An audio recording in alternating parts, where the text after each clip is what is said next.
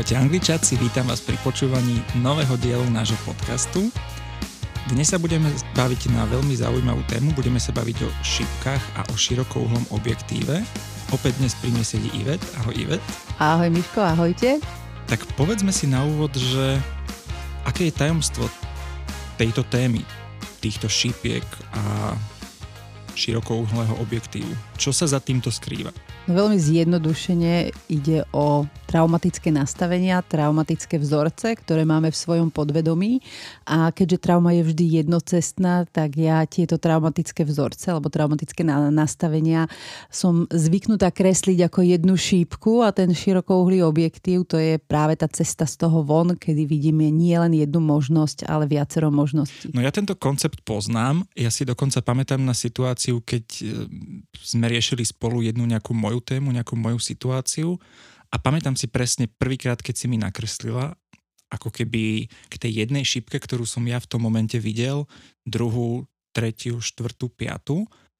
A ja som v tom momente ostal úplne zaskočený z dvoch dôvodov. Prvý bol, že som pocítil obrovskú úľavu, keď som tam zbadal tých viacero možností a druhý moment bol taký moment prekvapenia, že aha, že, že prečo som toto vlastne nevidel, že tých možností tam je viacej. Prečo podľa teba to takto máme nastavené, že veľakrát tie možnosti nevidíme? No, ono to vyzerá, že pomaly ale isto sa to stane nejakým štandardom, že týmto začneme uh, naše podcasty, lebo tak ako minulé a možno aj predminulé, tak aj dnes tieto nastavenia pochádzajú práve z našeho detstva, lebo mozog funguje istým spôsobom, o ktorom sa budeme baviť za chvíľku a ukladá si vzorce, vzorce do nášho podvedomia.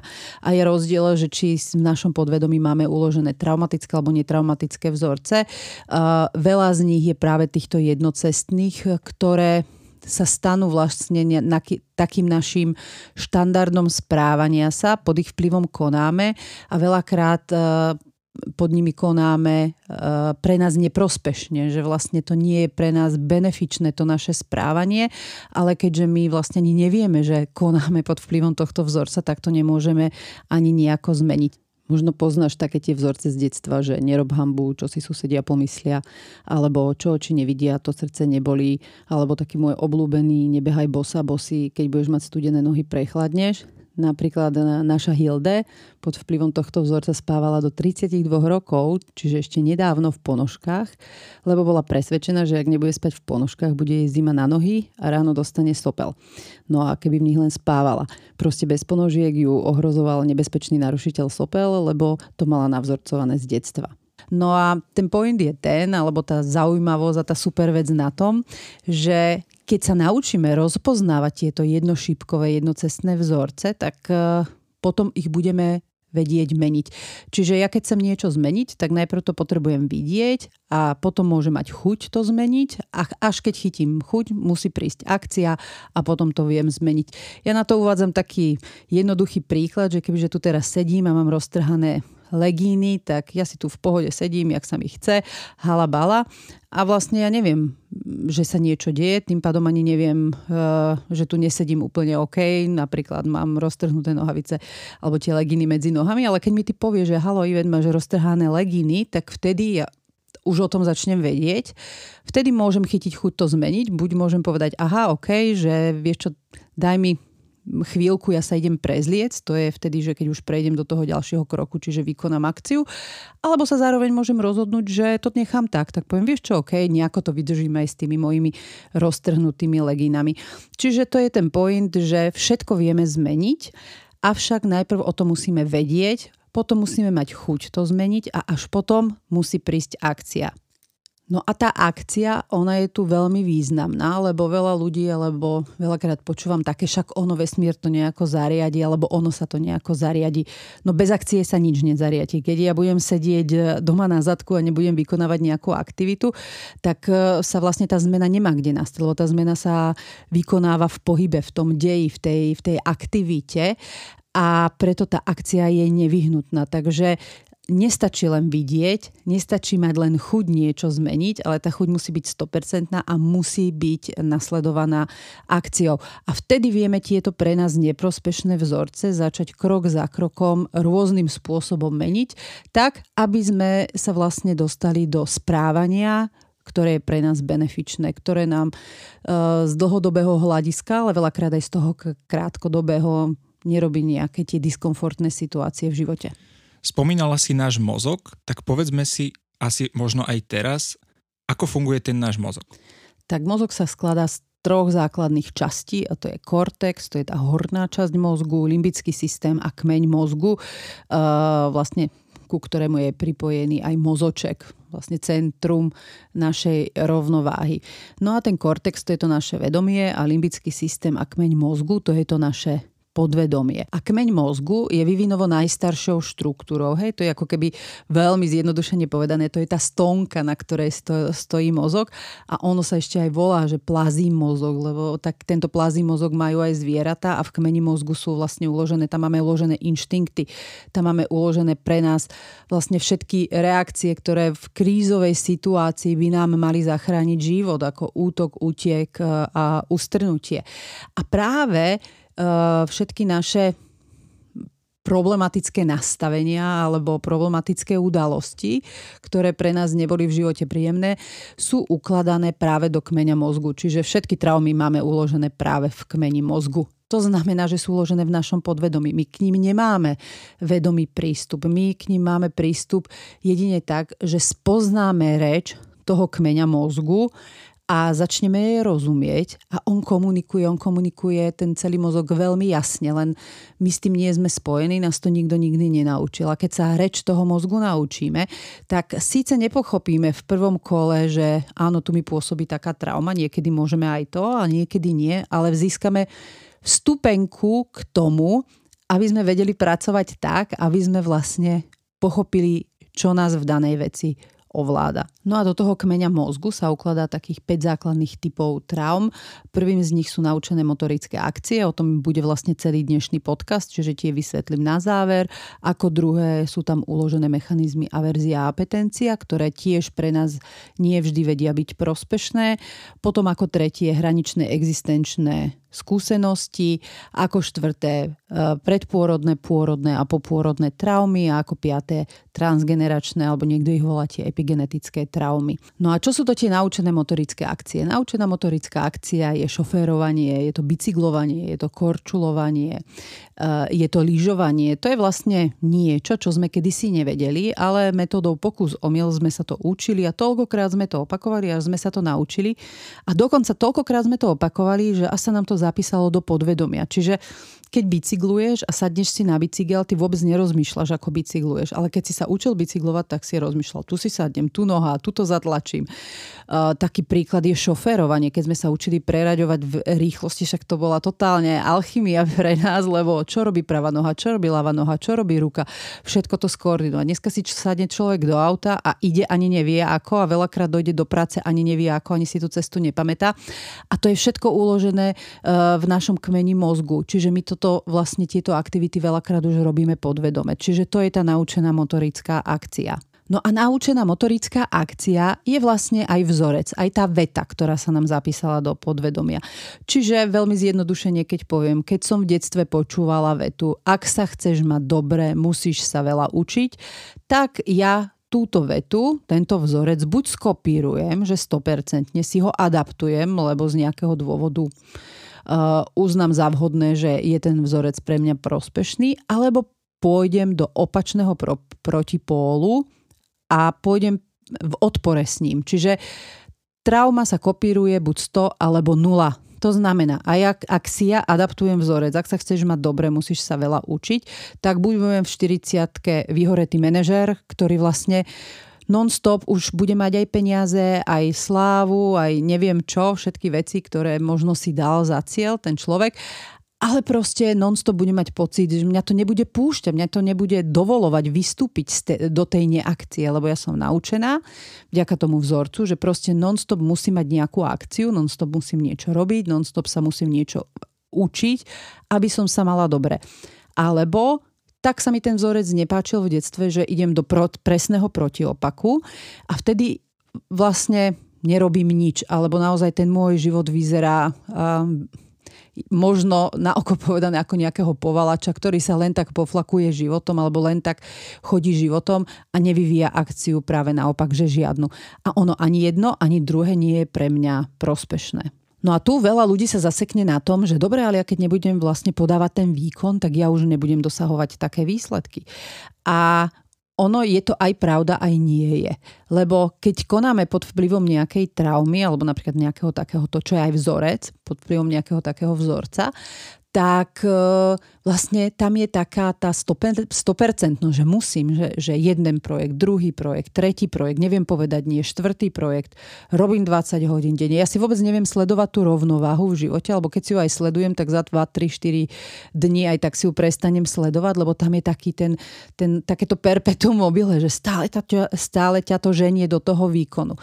A no, áno, keď ty prejdeš, keď sa tá trauma porieši, ty už nebudeš mať taký pocit, že to musíš stále robiť, ale my nedojdeme o ten benefit, ktorý e, nám tá trauma dala. Čiže keď nás trauma naučí naozaj, že poviem to tak, že veľa makať alebo podávať nejaký výkon, ja ten výkon stále budem vedieť e, podávať, akurát to už nebude v tom stále musím. To už bude o tom, že sa rozhodnem, že zoberiem tento projekt, zoberiem tento job. Je to pre mňa benefičné, alebo ho nezoberiem. Čiže tam už sa slobodne budem rozhodovať. A to je veľký rozdiel zapínať to, kedy ja chcem a byť pod tým tlakom toho vzorca non-stop neustále. Ja, keď poviem tak napríklad za seba taký príklad, ja som veľký detailista, ja vidím detaily, ktoré veľa ľudí vôbec ani nevidím. Mne sa stačí pozrieť, že niekto by povie, aha, aká pekná fotka, ja už tam vidím všetky vypínače, e, krivé záclony, tršiace rastliny. A kedysi proste som v tomto bola non-stop. Hoci čo som robila, to muselo byť do takých detailov dokonalé, že nielen, že som tým unavovala ľudí okolo mňa, ale svojím spôsobom som unavovala aj seba, lebo proste non-stop som sa na niečo pozrela a videla som niečo nedokonalé. Keďže dneska už táto trauma je integrovaná a už vlastne nie som pod tým non-stop hnacím motorom napríklad toho detailizmu, tak dneska je to o tom, že vlastne tie veci neriešim týmto spôsobom, ale viem to hoci kedy zapnúť. Čiže ja keď idem do nejakého projektu alebo do nejakej práce, e, či už je to výsek práce, že nejaká časť toho, čo robím, alebo rovno celý projekt, ktorý si vyžaduje túto schopnosť, tak ja ju viem hoci kedy plnohodnotne zapnúť. Ja som o ňu vôbec nedošla. Ja ju stále mám, ona je rovnako vyšperkovaná ako bola, akurát ona nie je zapnutá stále. Akurát ja sa rozhodujem, kedy ju zapnem, a kedy ju nezapnem. Ona ťa neovláda, ty ovládaš ju. Presne tak. A tam prichádza tá sloboda. To už počuješ v tom, že ona ma neovláda, ja ovládam ju. No a s tým prišla nesmierna sloboda. A takýchto, nazveme to, drobností, keď sa vyskladá, máš ich tam v tom podvedomí tisíc, dve tisíc takýchto akože vzorčekov, ktoré sú na oko neškodné a možno by aj boli neškodné, keby to bolo len to jedno alebo len tie dve, lenže my týchto vecí tam máme mŕte teda veľa. Neviem, či posluchači vedia, čo je mŕte. Určite áno.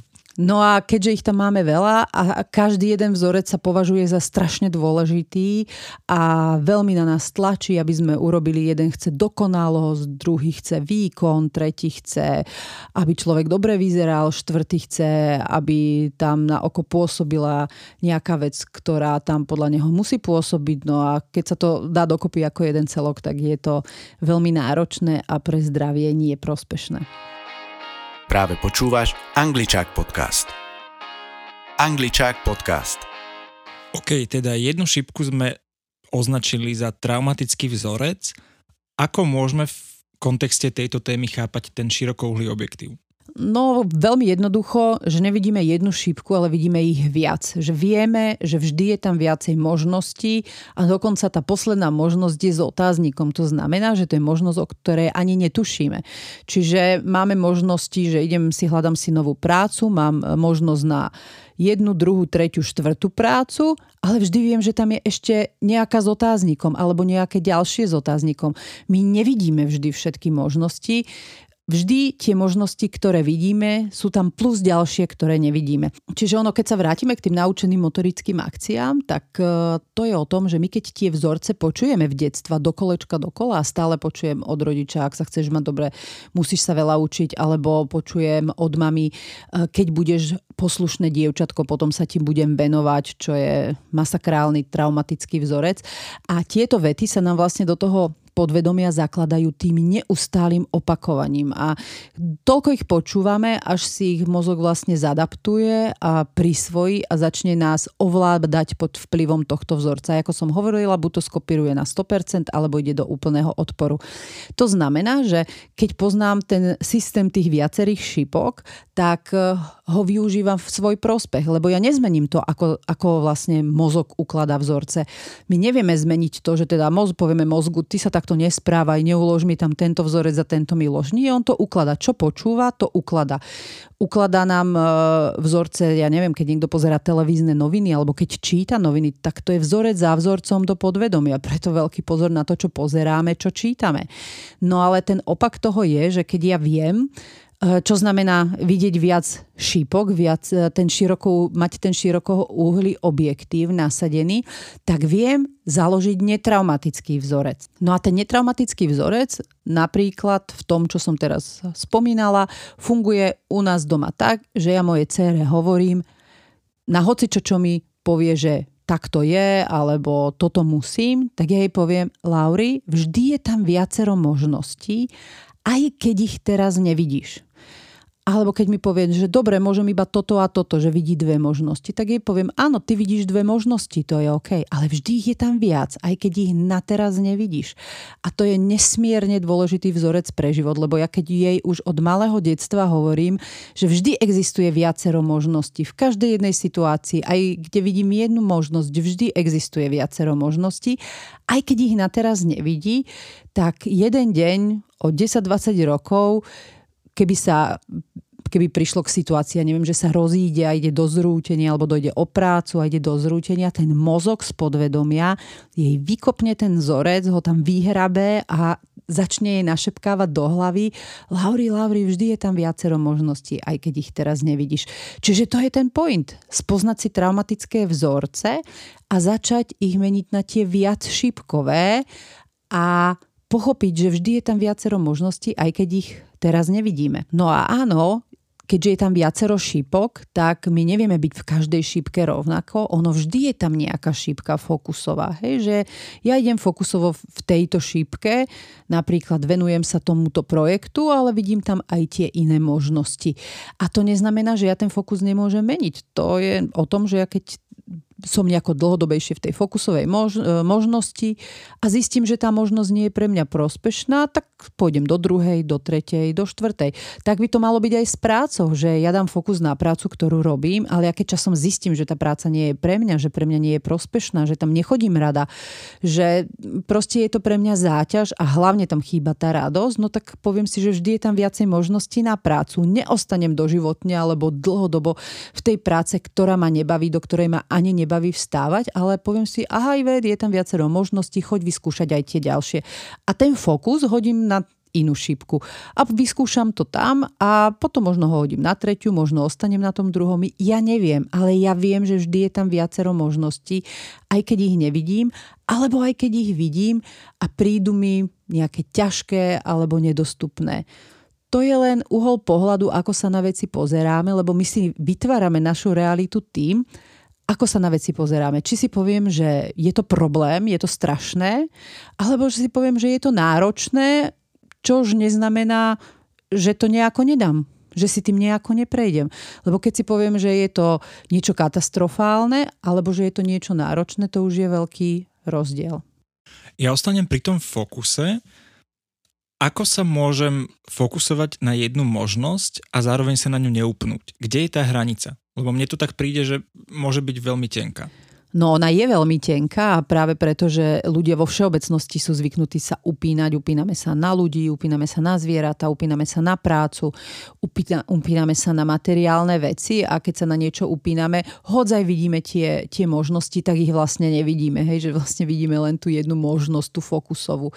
No a ako byť, ako sa držať toho fokusu a zároveň nedržať znamená, že ísť na vlne, že tak, jak sme sa už bavili aj v iných podcastoch, že čo je zdravé, je vlastne ten život na vlne, že pochopiť, že život nejde rovno alebo nejde len hore. Život ide raz hore, raz dole. Z toho, čo je hore, z toho sa teším a z toho, čo je dole, čiže kde si nabijem zobák a nabúram si nos alebo čelo, tak z toho sa poučím, neberem to ako žiadnu tragédiu, ale berem to ako nejakú zaujímavú skúsenosť, síce ma to bolelo alebo ma to štípalo, ale niečo nové som sa naučila. Keď ja sa niečo nové naučím, to je predsa super, tak to nemôžem brať ako za niečo zlé. Áno, má to taký ten zlý nádych v zmysle tej emócie, ktorú mi to urobí, že je to pre mňa ťažké alebo bolavé, ale zároveň je to super, lebo ma to niečo naučilo. Čiže idem si na tej, na tej vlne a keď narazím na skalu, tak neostanem pred tou skalou a nebudem tam trieskať do tej skaly hlavou a čelom a budem sa snažiť ju rozbiť. To je vlastne v tom, keď my ostaneme zaciklení a vkedy nevidíme iné možnosti. Ale keď ostanem pred tou skalou a poviem, dobre, tak ďalšia možnosť je obísť tú skalu zľava, alebo obísť tú skalu zprava, alebo z hora, alebo sa ešte pozriem, či náhodou tam v tej skale není nejaká diera, že by som vedela preliezť aj tou skalou. Proste pozriem sa na tie iné možnosti, ktoré sú tam a oni sú tam vždy. A hodza ja štyri nájdem, ako obísť tú skalu, ja viem, že sú tam ešte nejaké iné možnosti, ktoré na teraz nevidím. Nedávajú nám tento fokus a to upínanie svojím spôsobom aj rodičia v detstve, keď nám hovoria, že keď si niečo budeš veľmi želať, tak sa ti to splní? Áno, ale to už je trošku iná téma, to je o tom, ako si dať zámer. A toto nebudem úplne tu rozpitvávať, lebo k tomuto urobíme separé podcast, lebo Veľa ľudí, a som sa, sa s tým veľakrát stretávam, že ja idem podľa sekretu, ja si želám a ja si želám toto a ja takto to proste bude a potom im to nevíde a potom sa čudujú. No a nevidím to presne z toho dôvodu, že sú v jednej šipke. Že proste tam, není, tam je veľmi zle nastavený zámer, lebo zámer sa dáva nejako na to, čo bude potom. Čiže mám krásny dom, mám krásny vzťah, som zdravá, som šťastná. Hej, to je nejaký ten stav. Ale veľa ľudí si ten zámer dáva na tú cestu. Hej, že si povie, že takto to musí byť. Ja budem mať toto. A my nemáme nárok si nárokovať na cestu. Respektíve my si môžeme nárokovať na cestu. Udeje sa nám cesta, ale potom tá cesta nám, nás môže dostať e, k úplne nejakému inému cieľu, ako my si myslíme. Lebo v tej našej hlave, v tom, podľa toho aj čo si ty hovoril, to je také, že touto cestou sa dostanem do tohto bodu. Hej, lenže to neznamená, že do toho bodu sa dostanem práve tou cestou. Niekedy tá cesta na zavedie úplne k inému bodu. A niekedy, keď sa k tomu bodu chcem dostať, je úplne super byť vo fokuse na tej ceste, ktorú si ja myslím, že je správna. Akurát, keď ma to na, tom, na tej ceste nejak začne stáčať doprava, doľava, tak uh, idem v tej vlne a proste nasledujem tú cestu, aj keď už začne ísť inak, ako bolo v mojich predstavách. A ona ma dovedie k tomu bodu, ale niekedy správa, niekedy zľava, niekedy z hora. Čo sa však bežne deje, že človek si dá nejakú cestu k nejakému cieľu a teraz na tej ceste začne narážať. A namiesto toho, aby sa držal vlny a nechal sa nasledovať proste nejak, z nejakej inej strany, nejakou inou cestou, tak on povie, a teraz áno, a takto to dám. A začne tam vlastne byť tou hlavou proti múru a vtedy veľakrát sa k tomu cieľu ani nedostane. Ty si v úvode spomínala, že si tieto jednošipkové nastavenia traumatické vieme aj sami nejako spoznať. Ako? Jednoducho. Tie jednošipkové vety totiž to spoznám podľa slovíčok, podľa toho, ako tá veta znieje. A tie jednošipkové vety obsahujú buď polaritné slova, alebo tzv. v úvodzovkách e, morálkové slova. Čiže každá jednošipková veta znieje zhruba takto. Musím, nemôžem, vždy, nikdy. Biele, čierne, je to pravda, nie je to pravda je to správne, nie je to správne, je to OK, nie je to OK. A tie v úvodzovkách morálkové znejú, lebo sa to má, lebo sa to očakáva. Nemôže sa to. Takto to má byť. Takto sa to nerobí. Ho, takto sa to hodí, alebo takto sa to nehodí. A ešte prípadne to sa nepatrí. Ešte, no, no, no, ty, ty, to ty, sa nepatrí, to sa no, no, no. nepatrí, hej. Áno, áno. V detských pesničkách sa s tým stretávame asi často. Áno, ináč tam v tých detských pesničkách, ako teraz máme 15-mesačného syna, čiže rôzne detské pesničky nám znejú doma uh, dnes a denne. A naozaj, keď si chce niekto uh, vytrénovať sa v tom počúvaní alebo hľadaní tých jednošípkových vied stačí si pustiť rôzne detské pesničky. Nehovorím, že to nájde v každej, ale naozaj uh, je to celkom dobrý tréning uh, práve týmto spôsobom. Aj toto môže byť jedna z možností, ako vlastne trénovať tie jednošipkové vety.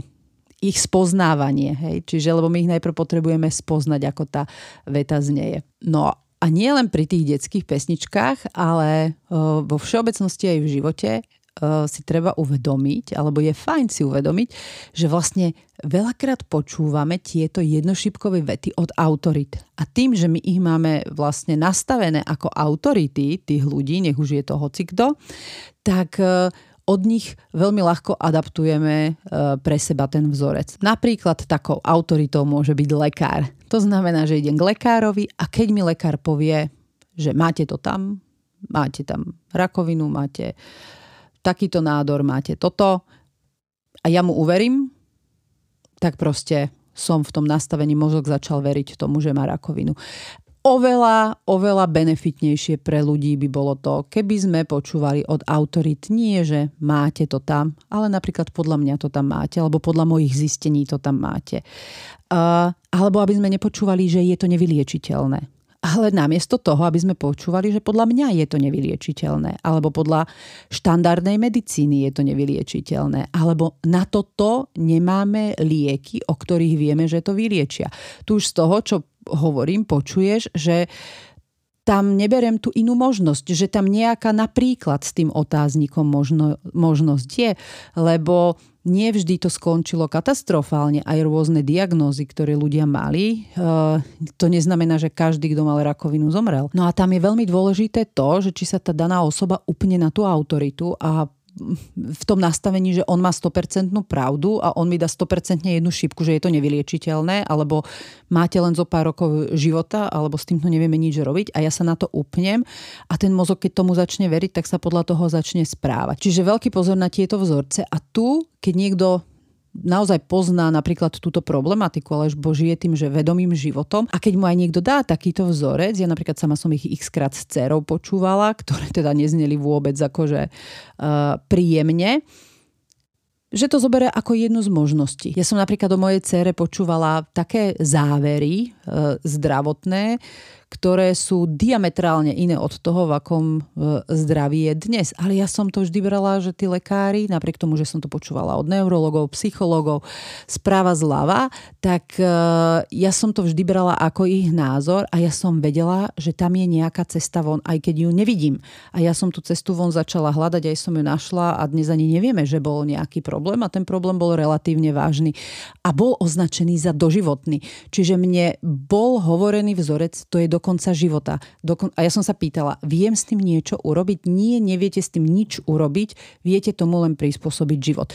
Čiže ja som dostávala totálne jednošipkový vzorec ale ja som im nikdy neuverila ten vzorec. A ja som vždy povedala, dobre, to je ich názor a ja budem hľadať tú inú možnosť. Oni mi hovoria, že iná možnosť neexistuje, ale ja verím v zdravie. Ja verím v zdravie, že my ho máme každý v sebe, že moja dcéra ho má v sebe a ja som hľadala tie možnosti von a som našla. Mm, už ani Laura vlastne pomaly nevie, že sme riešili nejaké problémy. Ale tamto vzorcovanie toho zdravotného systému bolo absolútne striktne jednošípkové a bola mi nebola mi vzata, lebo ja som si ju nenechala vziať tú možnosť, ale bola mi vsúvaná jednošípková možnosť, ale ja som ju neprijala. Ja som povedala, tam je iná cesta. Ja neviem, či tá cesta ma dostane, nás dostane vlastne, respektíve Lauru dostane k úplnému zdraviu alebo niekde, ale tam sú iné možnosti, aj keď ich teraz nevidím. Čiže tu je veľmi dôležité si uvedomiť, aké uh, je dôležité o tomto vedieť, lebo my to bežne potrebujeme aj na svoju obranu v živote. Lebo my bežne počúvame tie jednošipkové vety. Deti to počúvajú v škole od učiteľov, od rodičov, my to počúvame kade tade, veľakrát práve od tých lekárov. Takže uh, keď vieme, že vždy je tam viacej možností, aj keď ich teraz nevidíme. A niekto mi vystaví súd, že tak toto je a je to, ja neviem, nevyliečiteľné, alebo toto je do konca života, alebo s tým sa nedá nič robiť, tak proste Ja verím tomu, že vždy je tam viacej možností, aj keď ich nevidím. A to neznamená, že si nárokujem ako na ten úplne, že poviem, to 100% zdravie, alebo to 100% tú nádheru, šťastie, alebo ja neviem, tých, tých uh, situácií môže byť uh, milión. Ja iba viem, že sú tam aj iné možnosti. Bez ohľadu na to, že či je to posun o 5 cm alebo o 10 km. Ak chceš dopočúvať tento podcast až do konca a chceš si vypočuť množstvo ďalších zaujímavých a hodnotných informácií, podpor nás formou subscription priamo tu na Spotify. Za každú vašu podporu úprimne ďakujeme.